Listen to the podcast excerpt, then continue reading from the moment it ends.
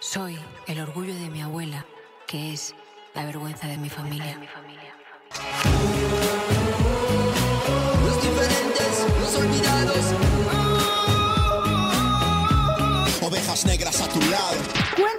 Poquito cómo es que nace en ti este segmento y, y platícale a la comunidad qué es lo que va a ¿De qué tratar. va a tratar ¿De qué va a tratar? hemos crecido precisamente eh, pensando en qué compartir. Yo digo, a ver, bueno, para compartir hay que tener esa congruencia de haberlo vivido, ¿no? Claro. Entonces, mucho de lo que a mí me ha hecho estar en este camino, que ahorita les, les voy a platicar un poco, porque ya escucharon que soy eh, de formación abogada, entonces, de repente que estoy haciendo, ¿no? Dando conferencias y escribiendo libros que no tienen que ver con el derecho. Y pues mucho es esto, el, el haber generado este programa Ovejas Negras, es precisamente para poder hacer entrevistas a personas que de donde ven- sea su origen el que sea, en este momento de su vida estén haciendo algo por la comunidad. Y si tú alguna vez te has sentido que eres el diferente, que has venido a romper con el esquema, que a lo mejor no encajabas un poquito, Ovejas Negras es la caja grande para ti. Entonces, lo que queremos es eso, compartir con ustedes, comunidad, amarse, esa aportación que están haciendo cada uno de los invitados que voy a tener en el programa. ¿Cuál es el origen? ¿Por qué? ¿Cómo es que se sintieron ovejas negras y cómo los ha llevado a este momento de su vida a hacer la contribución en desarrollo humano, en espiritualidad, en sanación, tal vez en imagen, en economía, en todos esos temas que son de nuestro interés? Y pues yo me considero una oveja negrísima de mi familia, la más negra. Bueno, pues yo creo que, a ver, tenemos que empezar con eso, darnos que, tenemos que saber algo de tu historia, por qué claro. tú eres oveja negra, y ya después nosotros te platicaremos por qué somos ovejas somos- negras. Así es, aquí están mis primeros invitados, porque huele mucho oveja negra, pero muy No se negra. bañaron, No se chicas. bañaron. Y pues está buenísimo para iniciar este, este segmento con estas ovejas negras que ahorita nos van a platicar. Y bueno, yo te quiero contar acerca de mi historia. Eh, yo soy la tercera de, bueno, soy la cuarta, dijo Silvia. Soy la cuarta de una familia tradicional en la que teníamos una educación católica, en la que íbamos a, a una formación educativa tradicional y todo era un esquema que yo desde chiquita como que la no cuarta. me encajaba muchísimo y yo decía, bueno, ¿por qué me tengo que adaptar? Todo el tiempo fue un poco eso, a- o sea, la oveja negra, porque yo era la que siempre les ponía a mis papás un poco el, el estar cuestionando, el si me mandaban algo, decir, a ver, espérame tantito, pero convénceme, ¿no? Todavía me atreví a la secundaria, no, no vas a ir a tal fiesta, pero ¿por qué? A ver, convénceme, dame, dame buenas razones para que yo me quede y me quede tranquila. Y entonces ellos que vienen de un... eh, una formación mucho más tradicional todavía que la mía, pues imagínate cómo se les paraban los pelos a los pobres, es decir, esta mocosa cuestionando, pues porque no, porque la clásica, pues porque soy tu madre, ¿no? Que luego de repente te, pasados los Todavía años te ves mía, y pues, replicando esas creencias. Pero así sucedió, primero cuestionarme mucho acerca de por qué eh, las cosas eran como eran. La, una de las cosas que me ha llevado mucho a la evolución es la cuestión de la religión con mucho respeto lo digo, porque respeto cualquier, cualquier creencia, pero yo estuve dentro de la católica y eso era una situación que me generaba mucho conflicto entre un Dios amoroso y esto de las culpas, el que te vas a ir al infierno, muchas cuestiones que desde niña yo decía, a ver, algo no me cuadra, el amor es muy grande, no creo yo que Dios eh, vea las cosas de esa manera. Eh, esta cuestión de la religión tuvo mucho impacto después les voy a decir unos puntos de por qué soy la oveja negra de mi es familia. Una, porque era una niña que cuestionaba. Para empezar, en lugar de ser la mejor portadita, pues no. la que todo decía, a ver, ¿por qué? Esto no me gusta. Daba mi punto de vista y aparte argumentaba, ¿no? Ya lo traía, lo abogadita desde la sangre, siempre argu- argumentando. Y ya más adelante, dentro de lo que fue la educación que nos dieron, pues teníamos que casarnos de blanco. A lo mejor a estas nuevas generaciones se les hace una cosa así fuera de sentido y extraña, pero Pero anteriormente, Todavía hace 20 generación años, era, híjole. era, te tenías que casar de blanco y cumplir con las reglas. Y yo decía, a ver, yo nací para casarme, tener una familia, tener un trabajo y ya. Me parecía como una vida muy sencilla. La verdad es que ahora lo aprecio, lo valoro, de verdad que con el tiempo vas evolucionando y te das cuenta decía, que cosas muy sencillas son las que tienen todo el sentido en la vida. Pero en ese tiempo yo me comía el mundo, entonces para Ya. mí era como Me decir, parece. esto es muy poco, es de verdad es todo lo que tengo que hacer, a eso vine, a nada más a estudiar, trabajar, casarme, tener hijos, reproducirme y morir, ¿no? Entonces yo decía, no, debe de haber algo más. Tenía ese llamado de que había algo más. Y eh, pues fui eh, primer lugar, tercer lugar de mi generación, me gradué con honores. De alguna forma, aunque era muy rebeldilla, porque también era la típica niño niña que siempre se la pasaba en la patineta, en la barda, en el árbol, y mi pobre madre jalándose los pelos porque yo ni me quería Las niñas no peinar. hacen eso. Claro. Sí, las niñas tenían que ser bien portaditas, además tenía hermanas que sí lo eran, entonces estaba como un poco fuera del esquema. Y pues yo era muy feliz, ¿no? Eh, pero dentro de las exigencias de casarnos bien y todo, pues a- esa fue la primera que apliqué. Y no lo digo con orgullo porque sé que es algo que a mi madre le, le afectó en su momento, Y pues pero me embaracé antes de casarme. Y entonces fue así como, ¡ah! O sea, eso fue un choque muy fuerte en mi familia. Tanto, o sea, la familia de mi, de mi mamá, porque son los más apegados a un sistema tradicional, y la familia de mi papá, pues son más libres, no se meten mucho. Pero eso sí fue un impacto muy fuerte entre, mamá, entre mi mamá y yo, el hecho de que había roto las reglas, de que me estaba casando. Yo decía, es que mi mamá no sabe, porque no sabía, que desde la prepa muchas jovencitas tenían sus, sus relaciones, ¿no? Tenían esa exploración de su sexualidad, de su vida. Me estaba casando y yo en eso era muy asustada. Yo sí decía, no, hasta que me case. Pero bueno, sucedió, entonces el hecho de estar embarazada, no haberme casado, generó el- una de las primeras razones por- de mi evolución. Ahora la verdad es que lo agradezco mucho, pero fue muy difícil. Realmente fue muy duro ese tiempo entre decidir si me casaba, si no me casaba, si tenía que hacer lo que los demás esperaban que, que hiciera. Y el hecho de que iba a ser mamá y que era la primera vez que iba a ser madre, que no sabía de qué se trataba y que yo me sentía muy valiente, pero yo mi hijo, yo ya tenía mi carrera, ya tenía, de hecho tenía 29, ¿de qué hablas? ¿No? Sí, para mucha gente eso era em, impactante en cuestión de cultura, pero para otra gente no, ya era lo normal, estábamos, ya Ya estábamos 29 años ya pues no es como a lo mejor la niña de 16, Exacto, ¿no? no era como un embarazo adolescente y que, que qué voy a hacer. Aún así, Cultura, por pero eso, para otra gente. por eso digo yo y sostengo que la cuestión de las ideas está muy cañón. O sea, las ideas destruyen a las personas, las ideas construyen a las personas, las levantan, las tiran. Todos son ideas, a final de cuentas. Así es. Pero las ideas que compartes, pues muchas veces eh, la cuestión de respeto, ¿no? Con, la- con las personas con las que vives. Y pues fue muy difícil en ese, en ese tiempo asimilar que yo había sido la primera que les rompió todo el esquema. Y mm, para eh, continuar con mi fama, ah, dentro de mi casa, ya tenía yo nueve años casada, había sido un matrimonio difícil porque precisamente no estaba fundamentado en esas bases de, ah, sí nos queremos casar, de alguna forma sí lo queríamos, pero también estaba el elemento de ya está el bebé, casi que es obligatorio, y entonces nos lanzamos a la aventura de un matrimonio que a final de cuentas no funcionó. Y esa fue otra de las cosas que vine a hacer primero, cambiar. a divorciarme. Entonces eso tampoco estaba dentro de lo que era la, La norma, expectativa familiar, Eh, ni de mi familia, ni de, ni de mi mamá principalmente.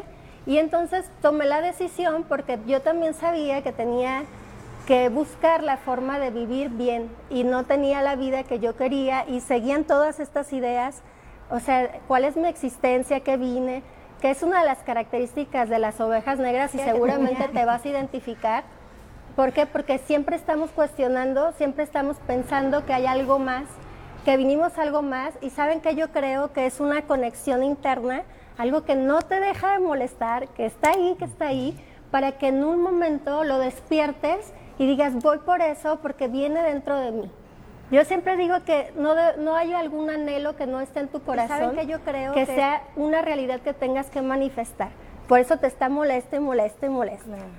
Y por llamarlo molestia, ¿no? Porque muchas veces puede ser que haya personas que están en un ambiente que les favorece para poder explotar esto que traen en su interior, pero la mayoría nos las vemos negras para poder sacar y poder explotar este llamado del corazón, este llamado del espíritu. Que al final, que finalmente, eh, Elis, eh, realmente lo- las grandes revoluciones, los grandes gra- cambios, los grandes pensadores que suelen romper con la norma es justamente cuando sucede, es lo que sucede que se transforme el mundo, ¿no? Que, que podamos tener verdaderamente eh, Cambios significativos, ¿no? Explorar de alguna manera la vida de, de otras formas, ¿no?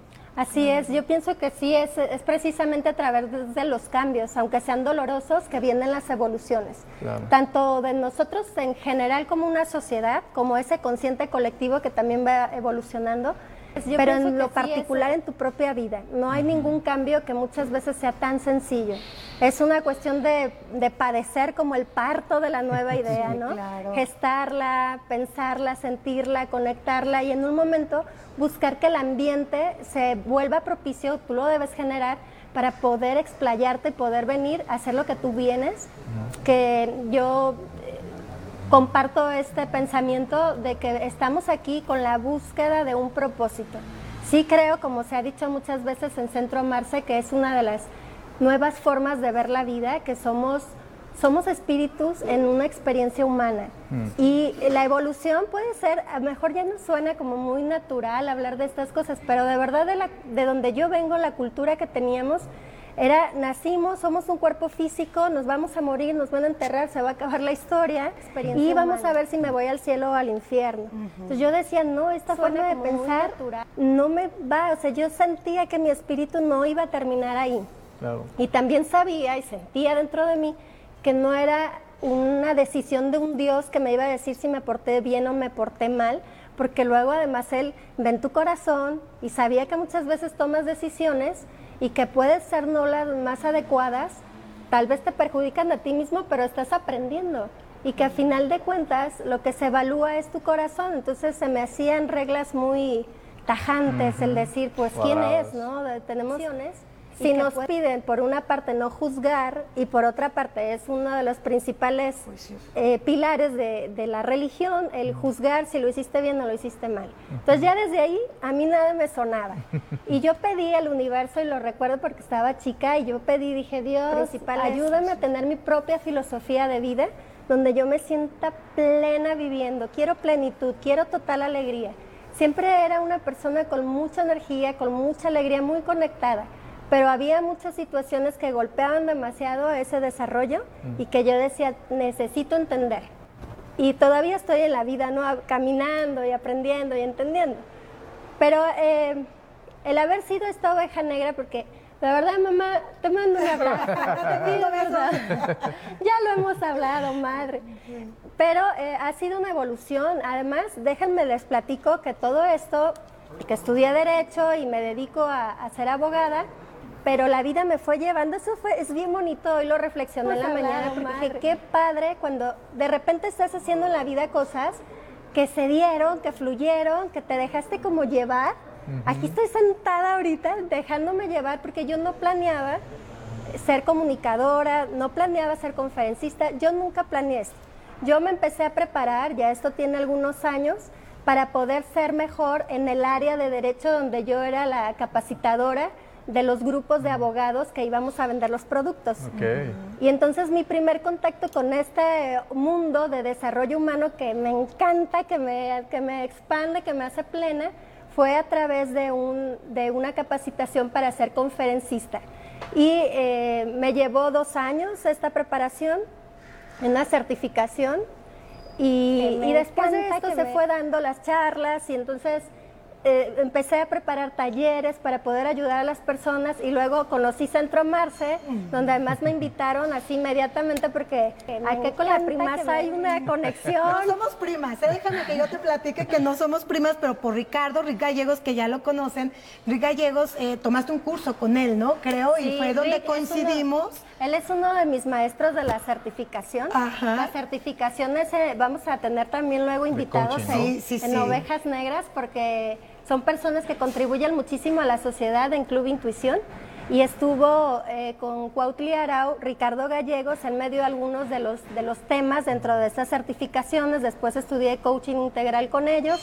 Y entonces Ricardo me invitó a una de las, a, a una capacitación para coaching acá en Centro Marce y ahí conocí al prima, pero fue así inmediato, Eli, porque de verdad, ¿pero ¿quién es la prima de Ricardo? Nos a la conocemos, yo prima. no sé de dónde, pero de verdad fue una conexión increíble. Nos conocemos de otras vidas, no nos Seguro. acordamos, Sí, pero y ahora por ya ahí. es parte de Centromarse, ¿no? De- Has Sí, tomado claro. bastantes. Sí, se ya. ha capacitado mucho ahí. Y fíjate qué curioso, Miguel, comunidad, yo te quiero platicar. Hace meses que, bueno, de hecho, este proyecto se gestó desde noviembre del año pasado.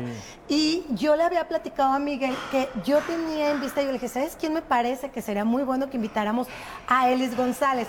Pero fíjate cómo son las cosas, ya cuando te corresponde, no Miguel Gaby, cuando, cuando hay esta correspondencia, porque a lo mejor en la primera temporada fue el tema de que tú te fuiste, ¿verdad, Elis? Regresaste con tus hijos y todo. Bueno, Es que vino la pandemia, yo Ajá. me fui, yo mandé a mis hijos, su papá vive allá, vive en La Paz. Entonces, cada que tiene una oportunidad los pide y se los lleva. Entonces, terminaron La las clases antes fue por la de- pandemia, dijo ya, mándame a los niños, los mandé. Sí, y yo dije, uhu, mi- mis vacaciones se adelantaron. ¿eh? Y entonces, pero eh, como avanzaba esto, me empecé a poner nerviosilla porque no sabíamos qué iba a pasar. Y entonces pensé que algo, algo dijeron de los vuelos. Dije, donde me cierren los vuelos y yo no veo a mis hijos en cuatro meses, seis meses, un año. Dije, no, bueno, vacaciones 15 días, pero ya más no. Vengas. Y me fui con ellos inmediatamente, me quedé allá en casa de mis padres, que fue cuando iniciaron la temporada. Y mira, pero ya Claro, le correspondía, te sí. correspondía. Todo Ya perfecto. Ya me está. Ahora, a mí me gustaría que nos platicaras de qué van a tratar esas entrevistas que vas a hacer. O sea, además de mirar esto de este concepto de ovejas negras, ¿qué es lo que le van a ofrecer a nuestro público cuando vean tu segmento, tu programa? Mira, a mí me encantó pensar en, en que cuando una persona platica de su contribución, digo, porque a lo mejor yo soy medio metichilla y chismosilla, "Ay, pero ¿cómo llegaste, no? ¿Qué Porque no está que- tan sencillo, o sea, de repente tú ves a alguien dando talleres, los ves dando cursos, los ves haciendo aportación, dando terapia, y te mueve la curiosidad de decir, pero ¿cómo, ¿Cómo supo? hicieron? ¿Cómo Claro, pudo ¿cómo llegar aquí? ¿Qué tanto fue su camino? Porque me ha pasado, yo veo gente, mm, de verdad, personas maravillosas, que digo, dime, platícame cuánto has recorrido de la vida para llegar a donde estás, porque yo quiero ser así. Porque yo quiero un día poder dar terapias de, de verdad contundentes que ayuden a las personas a sanar sus temas, personal, finanzas, emocional y al final de cuentas de contribución. Y cuando ves a alguien que ya está contribuyendo, de verdad con tu- es bien importante saber el origen para que todos sepamos que hay una forma de llegar y que no es exclusivo de nadie, porque todos traemos ese espíritu de crecimiento, de evolución, de transformación. Entonces, el- la idea de ovejas negras es que la persona que está haciendo algo por la comunidad para que platique su historia como oveja negra, para que veamos que no está tan fácil, ¿verdad? Pues queremos participar. Sí, Ay, yo no, quiero no, y ver mira, las déjame, ovejas. déjame hacer un comentario para ti, eh, comunidad que nos estás viendo. Parte de lo que eh, desde un inicio fue planeado que Elis estuviera con nosotros es porque seguramente tú lo estás pasando. Hay etapas muy difíciles de la vida. Ella te habla de un divorcio, de ser mamá soltera de tres niños, o sea, y muchas veces decimos, yo no puedo porque soy mamá, yo no puedo porque, híjole, es que yo me divorcié, yo no puedo porque esto. Entonces, el hecho es demostrarte, no demostrarte, inspirarte para que veas que sí se puede, que no importa el proceso en el que estés, no importa cuál es tu circunstancia, mira que se puede. Entonces, eh, yo conozco a, a Elis, yo sé que te va a contribuir un montón en, en el proceso que tú estés viviendo y sobre todo, amada comunidad, que veas sí se puede y siempre va a haber maneras. Entonces, el hecho de acercarte a personas desde temas financieros, temas de crecimiento personal, porque ya viste que, vaya que Elis tiene un abanico de, de- de posibilidades muy, muy impresionante. Entonces, bueno, te invito y de verdad, conócela, síguela, porque te vas a inspirar muchísimo. Tienes una, una experiencia de vida increíble, Elis, de verdad que es algo maravilloso. Y sé que, que muchas de las mujeres que nos están viendo en, en tantos lugares pues, del mundo se van a inspirar con tu, con tu, pues, con tu propio crecimiento. ¿no? y los Sí, de verdad Voy que a sí. entrevistar mis primeros invitados, pero... ¡Eh! Nosotros queremos ser entrevistados. Así es. Bueno, nada más para ya terminar con mi oveja negra yo, te platico que toda la historia, o sea, yo desde chica he sabido que vine a este mundo a escribir. Y se me hace decir la cosa más maravillosa, lo que más me apasiona, me conecta. Siempre he estado escribiendo algún cuento, alguna historia, mis pensamientos. Era mi forma luego de desahogarme, ¿no? Digo, oveja negra es chilla a cada rato en tu cuarto porque pasaban cositas. Entonces, eh, mi contribución es este libro.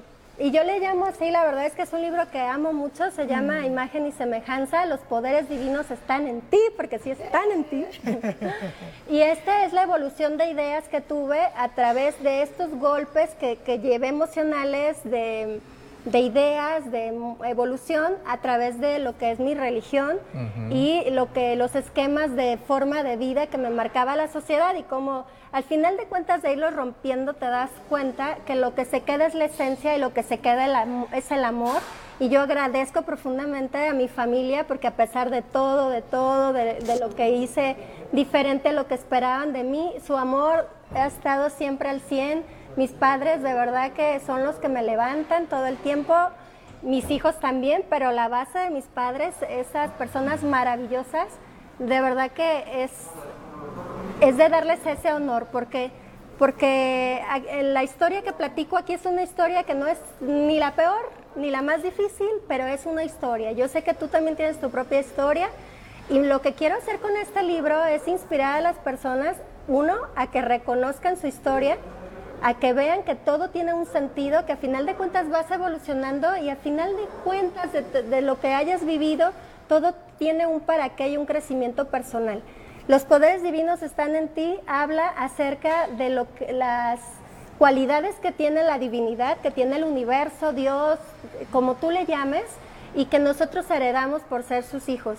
El poder creador, el poder de la palabra, el poder de sanación, la fe y el amor. Y luego hay muchas cosas que platicar de ahí del libro. La verdad que no es nada que solo salió de mí. Yo creo que hay una inspiración, pero hay muchas, muchas, muchas herramientas de personas, de audios, de pláticas, de todo lo que yo estaba ávida de poder traer hacia mí para poder tener una vida que valiera la pena vivir, Pero hay muchas, para muchas, poderles muchas- dar a mis hijos una vida tranquila, de alegría, de prosperidad. Y pues bueno, es, es mi, como mi cuarto hijo. Eso. Ahora sí, eh, les voy a leer algo que escribí. Eso. Si llegaste para romper el esquema, para sanar y sanarte, a trascender creencias limitantes, a empujar por la evolución, quédate aquí. Esta es la caja grande de las ovejas negras. ¡Ay, Dios! ¡Qué bonito! ¡Qué hermoso! Sí, qué tenemos a nuestras primeras ovejitas negras que vamos a entrevistar, porque tú los has visto todo el tiempo contribuyendo con esa energía tan poderosa, tan bonita, tan amorosa, siempre por la evolución de ellos y de los demás. Y yo los amo, los admiro de verdad y les agradezco este momento, pero hay que preguntarles qué onda con su vida, cómo es que fueron las ovejitas negras, cómo es que salieron a flote y qué es lo que están haciendo ahorita. Vamos a empezar contigo, prima, porque acá se van a- primero las damas. Primero las No, damas. muchas gracias, Elis. Gracias, de verdad, estamos felices. Felices de que estés con nosotros. Y sé, sé por el amor a mi comunidad que les vas a aportar muchísimo. Yo estoy convencida de eso. Y, y me da mucho gusto, me honra que estés aquí con gracias, nosotros. prima. Y bueno, Cuéntanos, deja prima. comunidad y mi querida prima, ¿qué te platico? No, la verdad es que siempre rompiendo esquemas, este...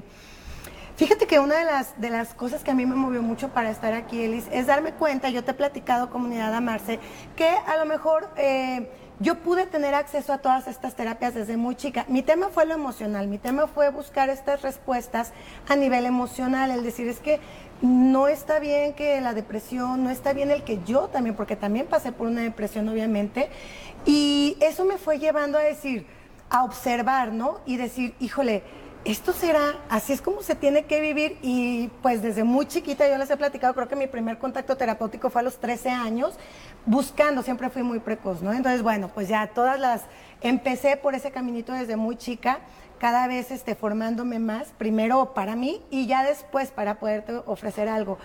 Pero algo que, que sí es como mi contribución comunidad, Elis, no todas las personas tienen el poder adquisitivo para poder eh, ir a un terapeuta, aunque hay muchas, ¿eh? Hay- ahorita ya hay muchas maneras, hasta en el DIF, donde tú quieras, pero el yo observar esa parte de decir, híjole, a lo mejor yo con 10 pesos, perfecto, me pago una terapia, pero hay gente que 10 pesos es la comida de la semana, yo lo he platicado en otras ocasiones, de gente cercana, entonces fue como que ahí yo empecé y dije, no, esto es para todos, si yo tengo la posibilidad, gracias al universo, este, pues a mí me gustaría llevar gente de muchísima calidad eh, a todas las personas, ¿no? Entonces es algo muy bonito incluso con, con Miguel, que de verdad las personas que vienen a Centro Amarse, a las personas que les generamos talleres, siempre les pedimos que den esta contribución, fíjate, les pedimos que, oye, regálame una conferencia en la que tú puedas tener acceso a comunidad y que a lo mejor, bueno, si no puedes pagar el taller, no importa, pero que te lleves aunque sea un pedacito de eso, ¿no? Entonces, sí, la verdad es que esa fue mi gran inspiración, ver, ver personas que no podían y ver que hay terapias que a mí me han cambiado la vida y siempre o sea, tú para desde más. los 13 te dabas el lujo. Yo desde los tres, no, Sí, ¿eh? me mandaron. Yo mis terapias. No, Platícame me eso. mandaron. Haz de cuenta que Ya no te aguantamos, dijeron. Ah, no, hubo una separación de mis papás y a mí me pegó mucho, me pegó todo lo que vino detrás de No, la separación. Me mandaron, porque sí fue algo, yo les he platicado, algo violento, ¿no? Entonces fue cuando a mí me mandan a- al psicólogo, de- que fue mi primer contacto, y de ahí yo agarré mucha palanca. Con esas dos o tres terapias, y estaba chiquita, pero yo dije, wow. Entonces, todo lo que me dijo, lo ¿Qué que me dijo entendiste la de la vida así como que te mi cambió? primer contacto, Mm. que yo tenía el poder para yo transformar mis emociones. Fue así, Muy bien. así, y de ahí. Dije, no, de aquí para el real. Y mira, Claudita, yo no sé si te acuerdas de mí, yo creo que no, porque era una muchachita, yo estaba muy chiquita, y fue en un DIF, fíjate, ya después yo fui a un DIF. Para los que y- no sepan, explica qué para- es un DIF. Ah, bueno, para a- ahí yo, yo pienso que también en cualquier parte del mundo hay como centros eh, que son que de gobierno, De Miguel, pues es integral. gente de desarrollo De la familia. que no te cobran, o sea, te, te cobran ahí nada, ¿no? Y hay gente que va y da ahí una contribución. Ajá, entonces esa muchacha donde quiera que estés te mando mil bendiciones porque me cambiaste la vida, preciosa. Y la vi tres veces, pero me cambió la vida. Mira qué importante, luego Uy, sale el sí. agradecimiento porque hay muchas personas No, que para- hacen eso- ahí- esos cambios en nuestra vida, esa evolución, Y no lo y luego se nos van, se nos pierden. Yo, yo lo generé, sí está bien, pero también es agradecer Sí. a su ser y a su contribución en ese momento. Yo también te mando un Besitos, beso, preciosa. que estés. Ay, eh, Elis, perdóname que estamos, ay, estamos bien contentos, bien a gustos, pero me están diciendo en el chicharo que nos quedan 10 minutitos. Que Ay, tenemos- tan a gusto. Tenemos que apurar. Pero nos Sí. falta una oveja negra. No, hombre, dos, Ah, dos ovejitas que mira que- negra, Entonces, vamos en síntesis. Sí, sí, vamos, vamos, ver. dale. Ya los Mi.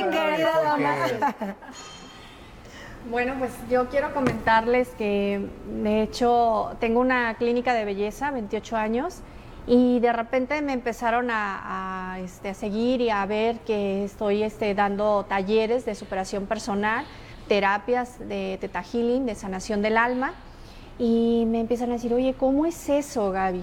Y la verdad es que esto me ha encantado porque llegan muchas personas conmigo, muchísimas personas que vienen a hacerse un delineado de ceja. Y al estar ahí platicando y dándome su confianza, muchas, muchas gracias por esa confianza y compartirme parte de su vida. Posteriormente me dicen, Gaby, definitivamente yo no venía a que me hicieras la ceja, dice, sino a que me hicieras una sanación del alma. Entonces eso es algo extraordinario y me encanta porque me, me llama este, mi mamá y un saludo a mi mamá que, que la amo, que la amo muchísimo. Y me, me llama así de repente tres veces al día y me dice, no me contestas. Le dije, es que estaba dando una terapia. Dice, bueno, dice, es que tú dice, te la vives dando terapias. Digo, sí, es que hay que ayudar a las personas, hay que ayudarles a sanar. Dice, entonces, dice, hazme una cita para mi terapia. y eso me encanta porque mi mamá, este, bueno, eh, no voy a decir cuántos años tiene, pero me encanta que, que a su edad eh, tenga esa madurez y ese, de darse ese permiso de seguir sanando. Y yo he observado que a, a través de mí, de yo estar sanando, he podido ayudar a mi familia también a estar sanando, tanto a mis hermanas como a mi mamá, como a mis hijos. Entonces, eso es muy importante. Siempre uno de la familia tiene más conciencia. Hay una chispa que, que- que sientes en tu corazón y es por eso que yo te digo, sanando. escucha los mensajes de tu corazón y de tu alma. Y de esa manera empieza por ti, empieza por ti con estas herramientas que te traemos, toda la comunidad amarse, son muy, pero muy poderosas y nos pueden ayudar no solamente a transformar tu vida, sino a ayudar a transformar la vida de miles y miles de personas. Yo, para mí es un honor el estar aquí con todos ustedes y es un orgullo. Y estamos todos los jueves, voy a estar ahí compartiéndoles más y más mensajes de amor para poderte sumar a tu vida. Pues muchas gracias, Elis, por... Pero piensa que se va a escapar. Pero no, un día ovejo la voy a Un día con más tiempito la voy a invitar para que nos cuente cómo llegó a este camino de sanación y repartiendo por ahí todo el amor que, que ella recibe también. Gracias. Ahora platícanos, ¿cuál es tu historia, BJ? Oye, no, pues yo muchas veces lo he comentado, incluso se parece mucho a tu historia, porque fíjate que en algún momento todas estas cargas que a veces eh, a través de la religión, si nos son impuestas, pues yo también fui como que esa oveja de la familia eh, negra, en donde, oye, yo fui el primero que empecé, oye, mamá, ¿no has, ¿no has leído esto de la metafísica? Dios santo, ¿qué es eso? No, no, no, no, tú no puedes leer eso. Entonces empezamos como a empecé como a cambiar a mi familia, porque literalmente fui una oveja negra, o sea, empecé a, a- traer información a mi casa, en donde pues toda esta información nos permitió crecer, no solamente de forma personal, sino como familia, ¿no? Nos empezó a integrar más, empezamos a trabajar muchísimo. Yo siempre he dicho en mi trabajo eh, que hago a, a la comunidad que una de las principales emociones más, digamos, este, eh, difíciles o que es innecesaria es la culpa, ¿no? Y que es justamente esta emoción media, eh, pues, ¿qué puede decir? De, La energía de energía de, la- de las peores que existe, ¿no? Que podamos eh, tenerla en nuestras vidas. Así que yo creo que esa es mi primera contribución. Yo creo que mi- en mi familia, el hecho de que nosotros podamos transformar a nuestra propia familia, somos como semilleros, ¿no? De poder, más allá de, de ser rebeldes, ¿no? De poder decir, ay, este, ya no soy de esta creencia, es simplemente que a través de esta apertura podamos eh, llevar un nuevo mensaje, ¿no? Porque cuántas vidas impactamos cuando uno mismo cambia. Y Claro. yo siempre he dicho que jamás pensé que me fuera a dedicar a, a todo esto que yo hago, ¿no? Eh, menos a conductor de televisión, de conferencista, ¿no? Tenía pánico escénico. Entonces, mira, mírame ahora, este, la verdad estoy súper contento. Yo creo que una de las principales eh, contribuciones que yo hago en mi trabajo de todos los días es poderle decir a la persona, mira, más allá de que si yo puedo, tú puedes, yo logro reconocer en las personas esa capacidad que aún no se ven ellos mismos. Y eso me encanta hacerlo. De hecho, me encanta hacer el escrutinio y buscar aquella cosa. Míralo, este, eres grandioso, ¿no? Eso es lo ya que me ha eso es lo que tocado me encanta. estar con Miguel y no, la verdad eres maravilloso y es eso porque sabes que saca, saca de ti ese poder Sí. y eso es lo importante. Yo creo que ese, el, el hecho de sanar a los demás es sanarte a ti mismo. Claro. El contribuir con los demás es contribuir con tu propio crecimiento.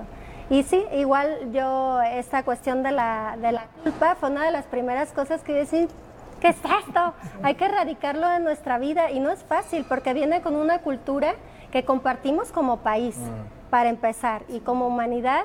Y entonces eh, te frena muchísimo a, a ser libre, a ser feliz, a buscar tus posibilidades.